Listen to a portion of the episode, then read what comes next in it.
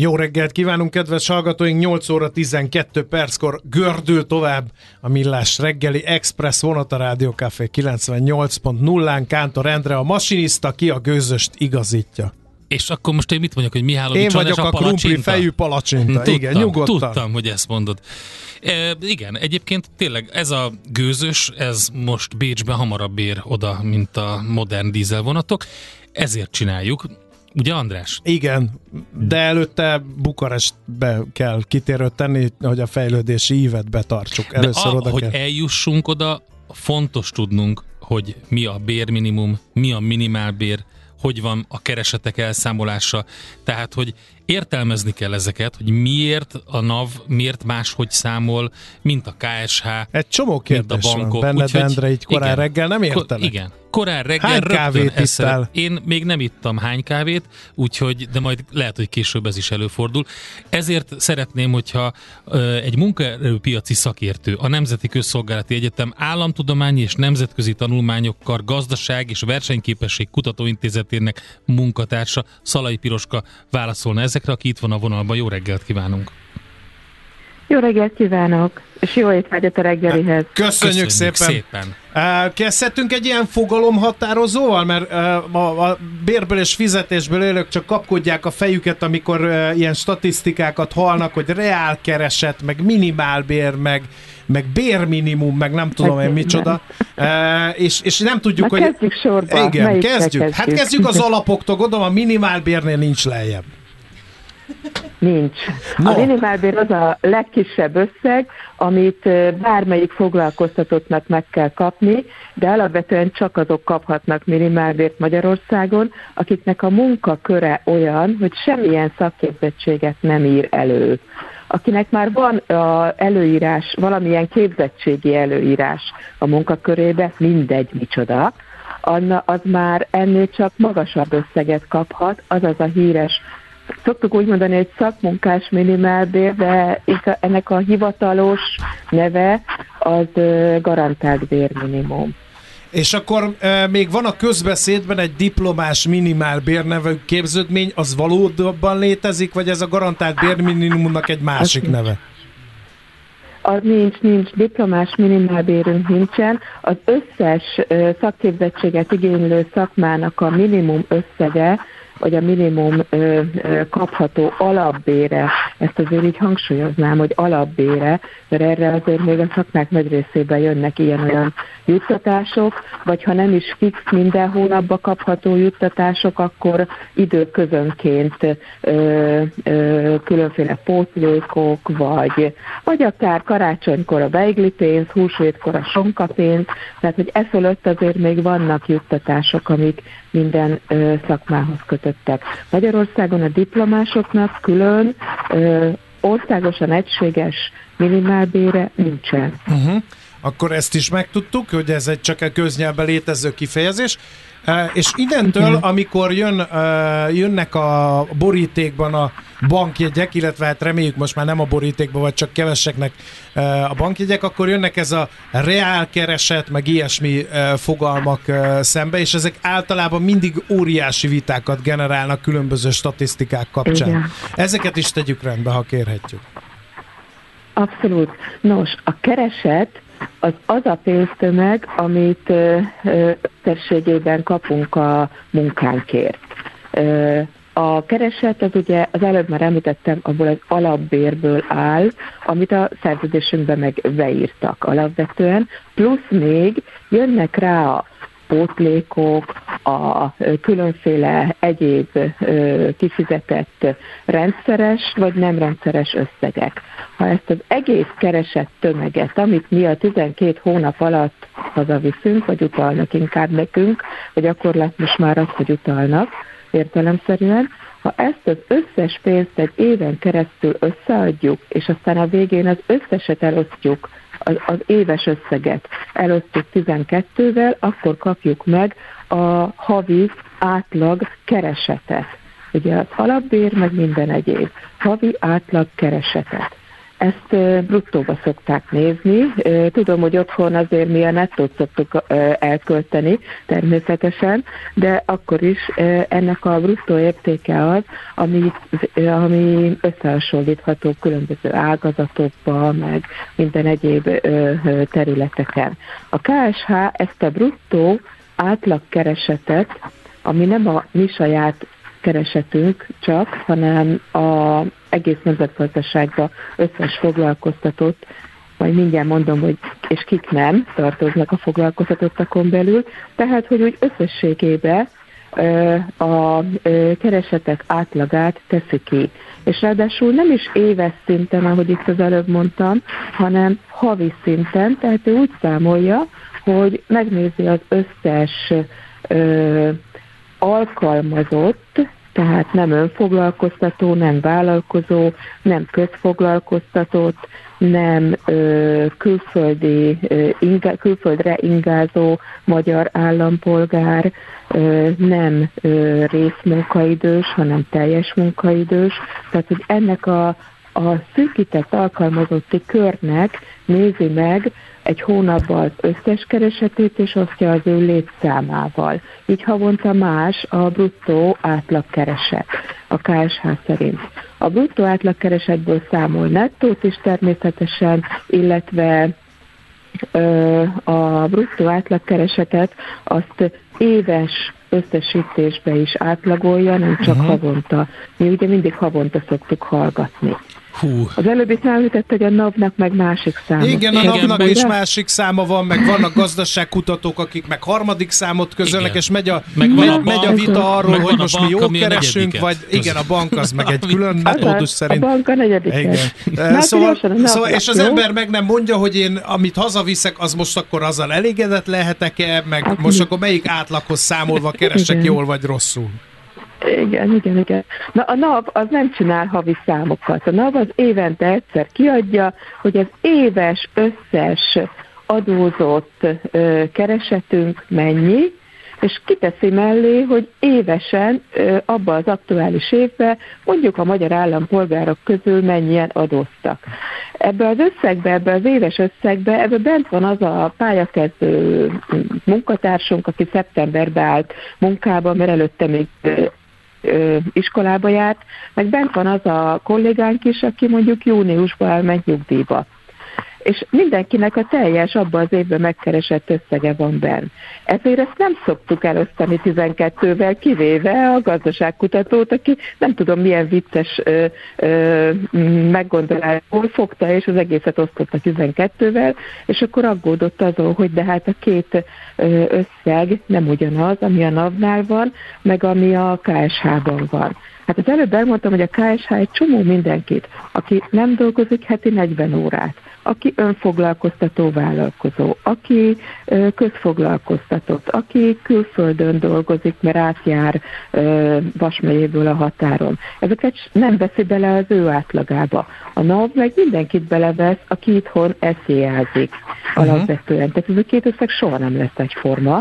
Egyrészt azért, mert ne osszuk el a azt, aki négy hónapot dolgozik, mert pályakezdő, abba az évben, annak a keresetét 12-vel, nem nincs értelme, az csak lehúzza az átlagot, illetve ezeket a előbb említett csoportokat, akik nem teljes munkaidős alkalmazottak, ugye, hanem más munkát végeznek, ezeknek a keresetei általában alacsonyabbak, mint egy normál, teljes munkaidős, heti 40 órát dolgozó alkalmazotté. Úgyhogy ezeket is ki kéne szedni a NAV adatai közül, és úgy osztani, de hát ezt senki nem tudja megcsinálni, ezért van a KSH adata alapvetően. Jó, csak az a de helyzet, hogy ennyi adat... A bankról is szó volt. Igen, igen, igen. De, hogy ennyi adattal, hogyha most nem is a, mondjuk egy hitelfelvételi, vagy bármilyen kérelemről beszélünk, ami még a következő téma lesz, hanem ennyi adat van, akkor egy átlagember sem tud rajta kiigazodni, nem az, hogy, hogy van mondjuk egy mutató, ami egy alapmutató, amihez próbálunk igazodni, mert most az ön szavaiból én azt olvastam ki, hogy valójában az összes adatnak van létjogosultság, ami itt elhangzott, és mindegyik mutat valamit a gazdaságról, illetve a keresetek eh, állapotáról, de jó lenne, hogyha Igen. egy mérőszámmal tudnánk mondani, de valójában önmagában egyik sem jó ezek közül a mérőszámok közül, hogy azt mondjuk. Egy persze politikai purpárlénak tök jó, mert valaki ki tudja emelni azt, ami neki megfelel, és akkor be tudja mutatni, hogy jaj, de milyen szuper, de közben igazából alig fedi le a társadalomnak a, hát még a nagy szegmensét sem, mert ugye ki kell venni belőle egy csomó mindenkit. De most alapvetően akiket kifedünk, azok olyan alkalmazottak, akik nem a normál, hagyományos értelemben a, ö, illetve nem is, vagy nem alkalmazottak, mert ugye önfoglalkoztató vállalkozók, vagy olyan alkalmazottak, akik nem a normál, hagyományos értelemben alkalmazottak. Tehát részmunkaidősünk van negyedmillió maximum. Külföldön dolgozik 100 ezer ember. Közfoglalkoztatásban azt hiszem 70 ezer vállalkozónk van mondjuk 600 ezer, tehát ezeket a számokat, hogyha egy összeadjuk, akkor kb. 1 millió ember a 4,7 millióból. Bocsánat, tegyük erre, hogy külföldön, teljes... külföldön dolgozó több van, csak ugye azok, akik ingáznak külföldre, tehát itt élnek Magyarországon, és úgy mennek külföldre, ugye? Mert külföldön dolgozó magyar... Igen, igen, igen. igen, igen tehát akik a keresete igen, is kint képződik, és ott is él, abból több van, de oké, okay, tehát körülbelül egy millió így. Igen, tehát aki a keresete kint képződik, de itthon él, Igen. hazahozza, itthon költi el. Igen. Erre szoktam azt mondani, hogy például a Vas megyeiek egy része alapvetően.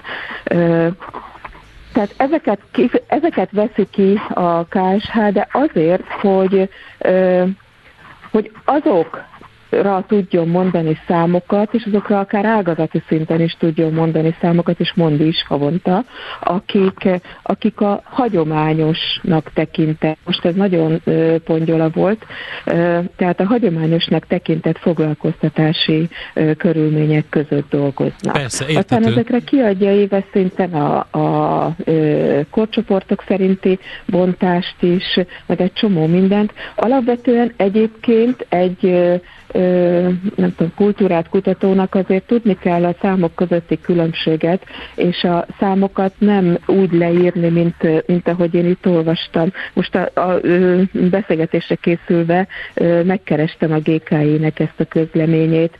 Ő a közleménybe is azt írja, hogy de hát a NAV-nak meg a KSH-nak más a száma. Hát igen, ez körülbelül olyan, mintha valamit mondjuk Celsius fokba, vagy Fahrenheitbe mérünk, ugye az angolok, amerikaiak, mint Fahrenheitben mérnek.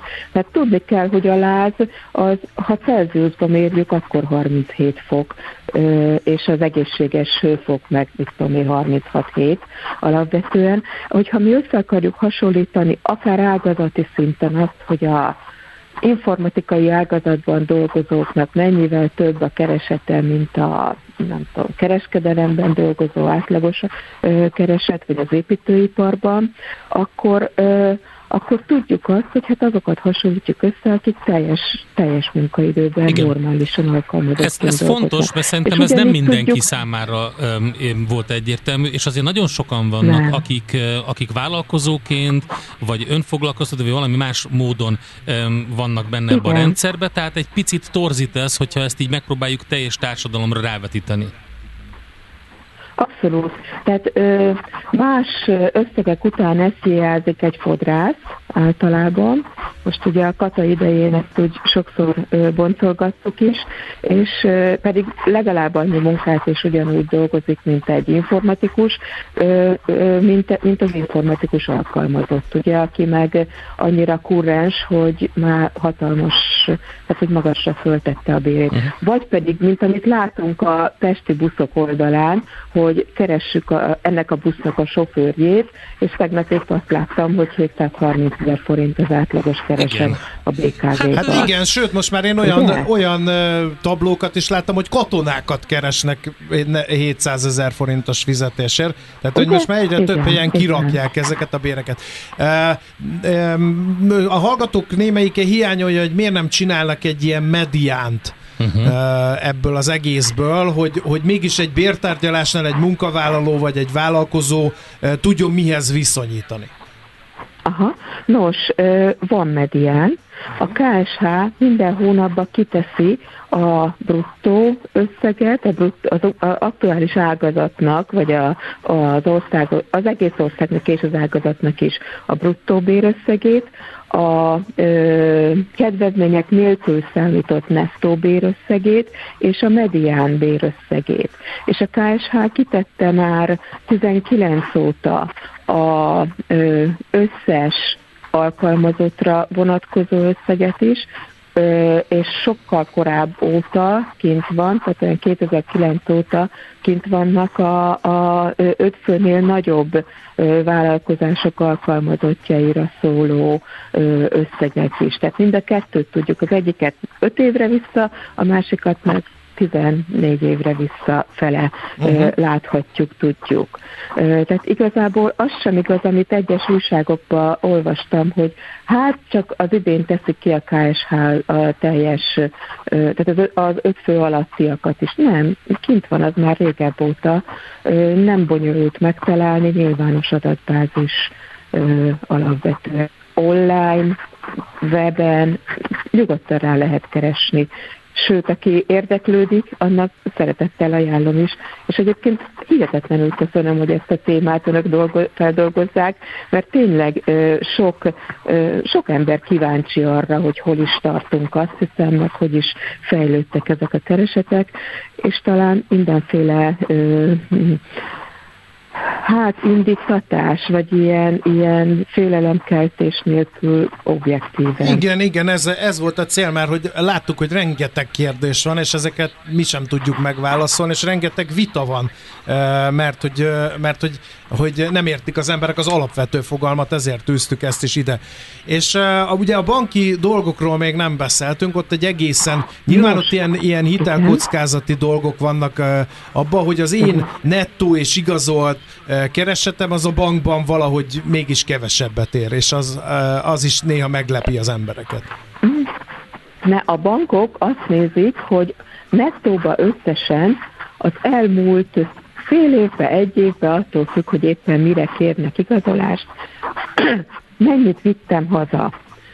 Tehát ők nem az átlagot, a, a havi átlagot nézik alapvetően, hanem azt, tehát a havi átlagot, csak erre az időszakra tartó átlagot, de abban aztán minden benne van. A pótlék, a, a rendszeres, a nem rendszeres, kaptam ezt tavaly karácsonykor, vagy ö, idén húsvétkor ö, valami plusz juttatást, vagy volt-e olyan célprémium feladatom, amit ö, megoldottam, és kifizették a célprémiumot utána.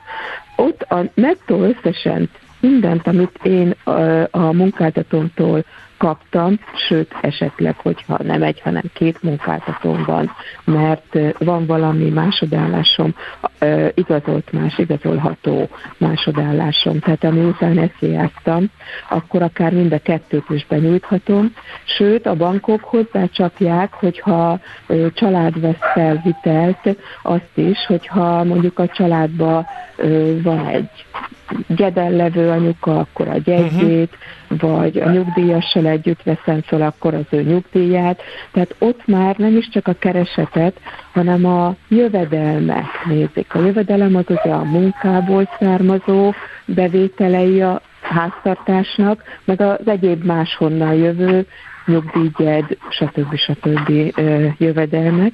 Ezeket mind nézik, és természetesen azt, ami, amit nem feketén kapunk értelemszerűen, de igen, most hát már azért egyre igen. csökkent ez az összeg, igen, ami, ami, tehát egyre nőtt ez az összeg, ami, ami igazolható, tehát az ilyen igazolható jövedelmet összesen nézik, és azt vizsgálják, hogy az igazolható jövedelmem, átlagjövedelmemnek a mondjuk 30%-a, 20%-át ne érje el a törlesztő részlet alapvetően. Ami, ami hitelt, ha fölveszek, kamataival együtt havi átlagos törlesztő részleg, részlet, az, az az igazolható jövedelmemnek egy tört része legyen csak. Ezért nagyon fontos az, hogyha valaki lakásvásárláson gondolkodik, akkor azért rendesen a fehér jövedelem irányába Igen, mozduljon. Abszolút javaslom, igazolható jövedelme is legyen az rendes biztos, mértékű, mert akkor nem tud megfelelőt fölvenni. Piroska, nagyon szépen köszönjük a Nagyon kis tanulságos és nagyon informatív volt. De... Most meg én azt ajánlom, hogy a kutyust el kell igen, vinni sétálni. Igen, mert, mert nagyon szeretné. Tapasztalatból tudom, hogy ilyenkor foglalkozni kell velük, mert Szeg, igen. Szegényeknek a lelkük ezt kívánja. Ő már reggelizett. akkor jó. És most akkor igen, jó. más dolga van. Nagyon szépen köszönjük az információkat. Köszönjük, köszönjük szépen. Szép napot kívánunk. Viszont hallásra. Viszont hallásra önöknek is.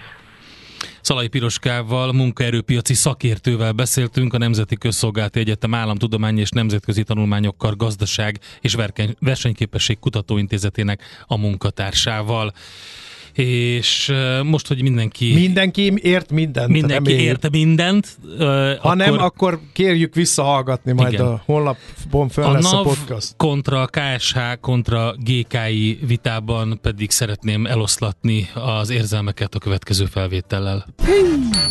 Jé, hát ez meg micsoda? Csak nem. De, egy aranyköpés. Napi bölcsesség a millás reggeliben. Hm. Ezt elteszem magamnak.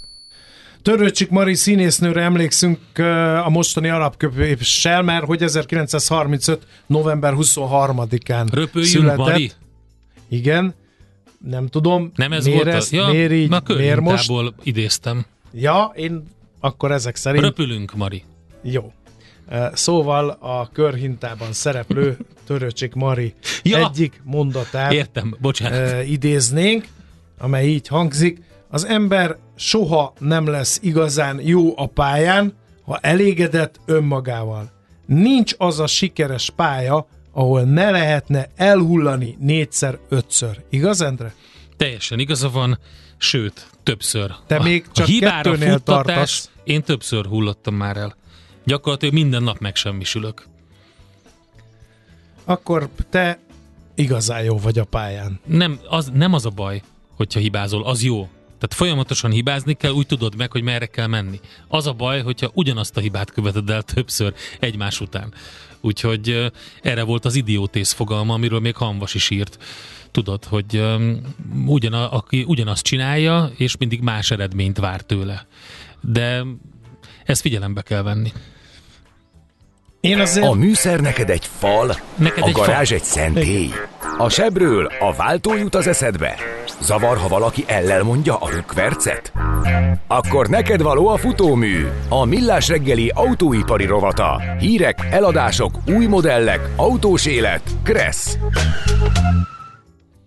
Na vegyük elő ezt a tanulmányt. Itt van velünk a Várkonyi Gábor, autóipari szakértő. Szevasz, jó reggelt!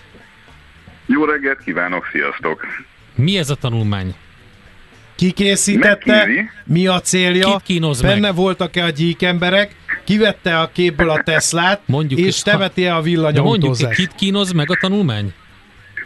Ja, srácok, azért most nagyon sajnálom, hogy nem vagyok ott személyesen tényleg, mert látom, hogy nagyon nagyba vagytok ma a szokásosnál is nagyobbat, tehát szóval a McKinsey, mint ugye vállalati tanácsadó cég, készített egy átfogó tanulmányt arról, hogy milyen állapotban van az európai autóipar, mert hát, ahogy ők is írják, és mi is sokszor mondjuk, az európai autóipar az egyik olyan utolsó kulcsiparága az EU-nak, amelyben azért alapvetően a világ trendjeit mégiscsak még mindig itt formálják, és nem valahol máshol, és hogy, hogy ez így is maradjon, eh, ahhoz a McKinsey szerint meg kéne lépni néhány olyan dolgot, amiben szükség lenne a az autógyártók, a beszállítók és a politika válvetett brainstormingjára és együtt dolgozására innentől fogva, mert hogy a helyzet úgy néz ki, hogy 2019 óta 6%-ot esett az európai autógyártóknak a piaci részesedése Európában.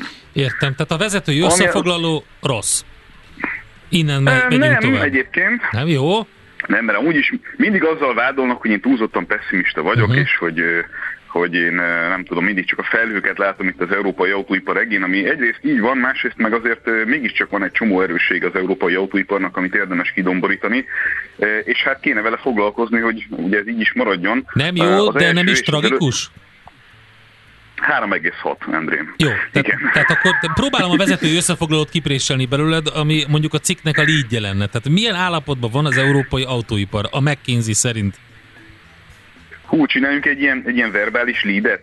Igen. Mondjuk azt, hogy sötét felhők gyülekeznek az európai autóipar egén, de van fény az alagút végén. Ez egy kattintó, ez clickbait. Ez így jó? Clickbait. És az clickbait. utolsó, see you again.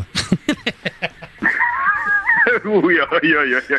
Uh, uh, létezik már egyébként rádió B uh, formátum? Vagy Le- létezik. Van? Azt szoktuk mondani az elején, hogy mindent Na. meg fognak tudni a hallgatók az európai autóipar, és eddig ott tartunk, hogy alig tudtak meg valamit, Igen. úgyhogy engedünk beszélni. Jó, akkor összegezzük először a gondokat. A gondok úgy néznek ki, hogy vannak geopolitikai feszültségek, amelyek az európai autógyártást jobban érintik, mint a konkurenciát. Ugye ez azért lehetséges, mert az amerikai is, meg a kínai autógyártás is alapvetően függetlenedni tudott például a chip hiány kérdésétől, ha nem is olyan teljes mértékben, ahogy ezt kívánták volna, de sokkal nagyobb mértékben, mint az európai autógyártók. Ugyanis az európai autógyártók teljes mértékben függnek vagy az amerikai, vagy a kínai beszállítóktól ebben a kérdésben, és itt nyilván egyébként történik, történik is pozitív változások. Vannak makroökonomiai problémák, ugye az európai gazdaság azért alapvetően többek között a háború hatására rosszabb állapotban van, mint az amerikai vagy a kínai. Ez nyilvánvalóan az, Európa, tehát az autóiparra is kihat. Vannak országspecifikus problémák, de a legnagyobb probléma alapvetően, hát azt saját magunknak csináltuk, legfőképpen ugye a németek, az az energia probléma, ami hát továbbra is egy, egy nagyon komoly versenyképességi hátrány, hiszen kettő kötőjel négyszer nagyobb energiaköltségekkel tudunk mi itt bármit termelni, mint Amerikában vagy mint Kínában, sőt Kínához képest valószínűleg még ennél is rosszabb a helyzet, de az egy más kérdés.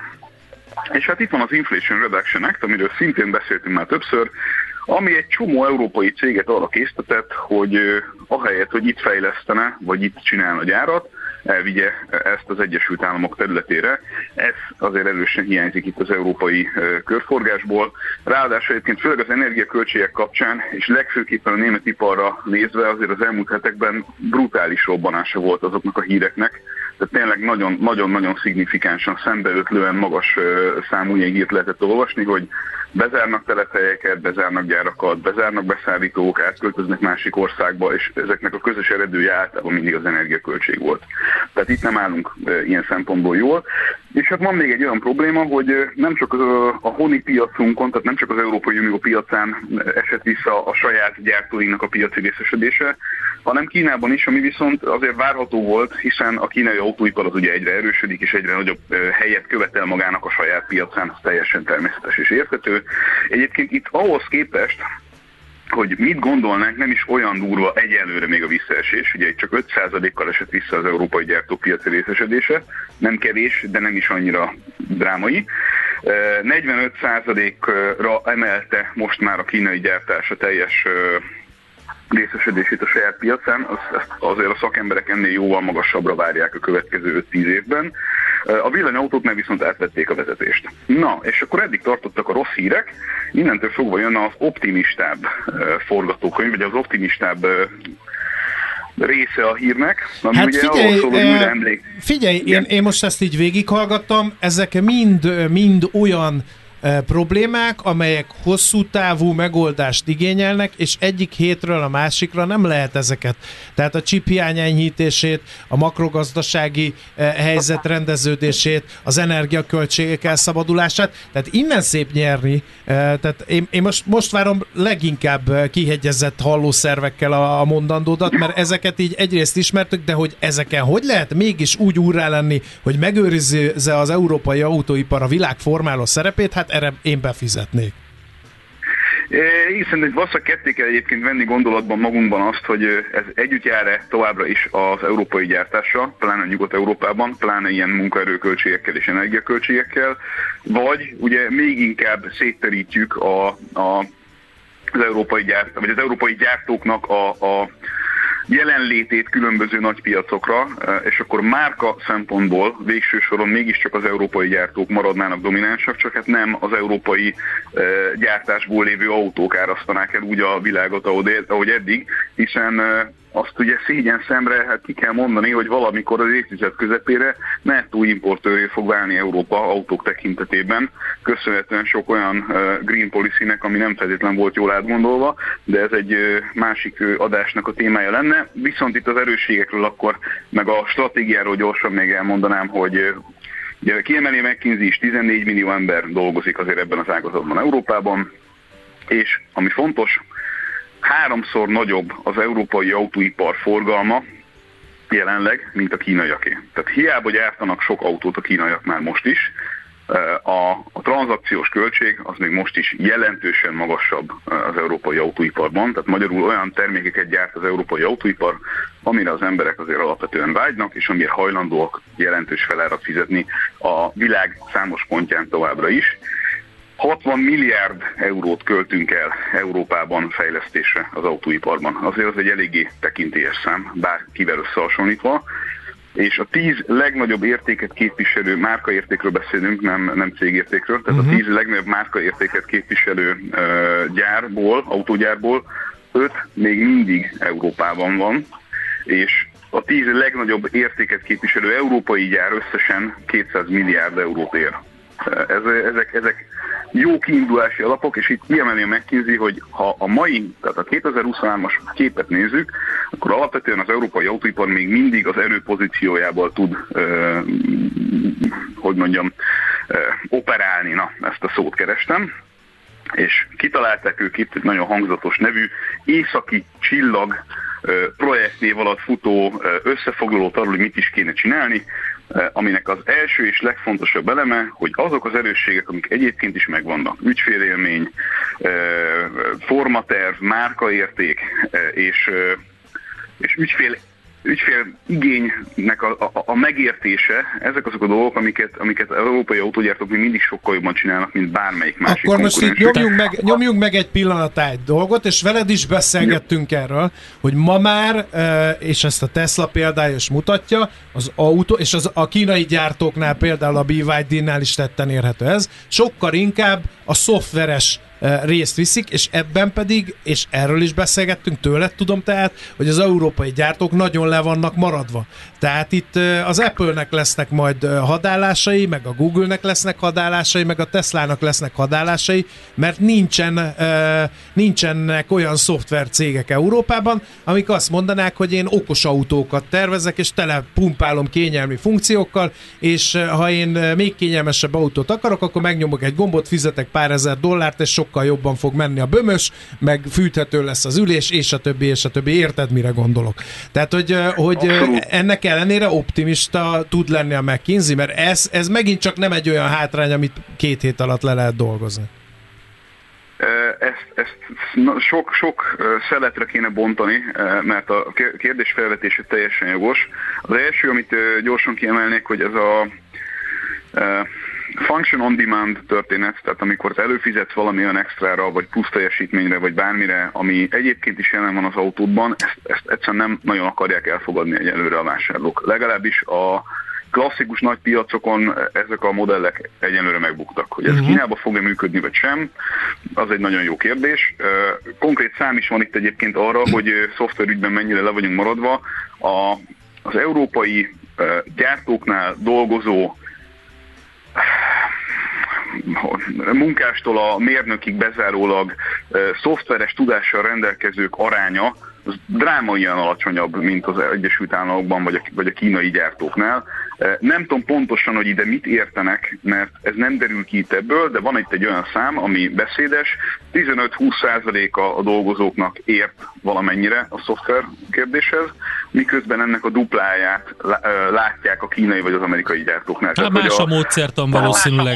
Úgyhogy... Igen, igen, én is ezt tudom elképzelni, ez túl, túl nagy gap nekem. Uh, ami még érdekes, és akkor még a szoftverre mindjárt vissza Ez az egy mondat még, még érdekes, ennyi fér bele, ami még érdekes. Most egy akkor mondat. majd visszatérünk Jó, a szoftverre később. Pontos. Akkor annyit emeltek még ki a mckinsey hogy 20 akkumulátorgyártó egységet kéne még Európába gyorsan felúzni, rövid időn belül, az nem kevés illetve 40 félvezetőgyárat kéne sürgősen az Európai Unió területére vagy közvetlen érdekeltségébe hozni, mert ez tudná az ellenálló képességét növelni az európai gyártásnak egy következő ilyen, ilyen terméklánc megtörés esetében, nem, nem hm. biztos, hogy ez a jó kifejezés, de igen, de, hogy mire gondolok, igen, hogy még egyszer jön egy hasonló váltás, akkor vagy a válság, akkor muszáj lenne saját kapacitásokkal rendelkezni. Izgalmas a tanulmány, amit idéztél. Köszi szépen, ezt még azért szétcincáljuk majd legközelebb. Köszönjük. Biztosan. Jó, jó munkát szép neked, napot. szép napot, szevasz. Várkonyi Gábor autópiaci szakértő beszélt a McKinsey tanácsadó cég átfogó tanulmányáról az európai autóiparral kapcsolatban. Most leparkolunk, de jövő héten megint indexelünk és kanyarodunk, előzünk és tolatunk a Millás reggeli autós rovatában. Futómű. Élet négy keréken. Maradjatok velünk, mert jön Czoller Andi legfrissebb hírekkel, és utána pedig azt nézzük meg IT Kalauz rovatunkban, hogy az hogy X, ott mindenki vagyis a Twitter és az OpenAI, ott mi történik? Mi történik ezeknél? Mindenkit kirúgnak, átvett, már átvették a gépek az irányítást? Ajaj, ajaj, ezzel jövünk vissza.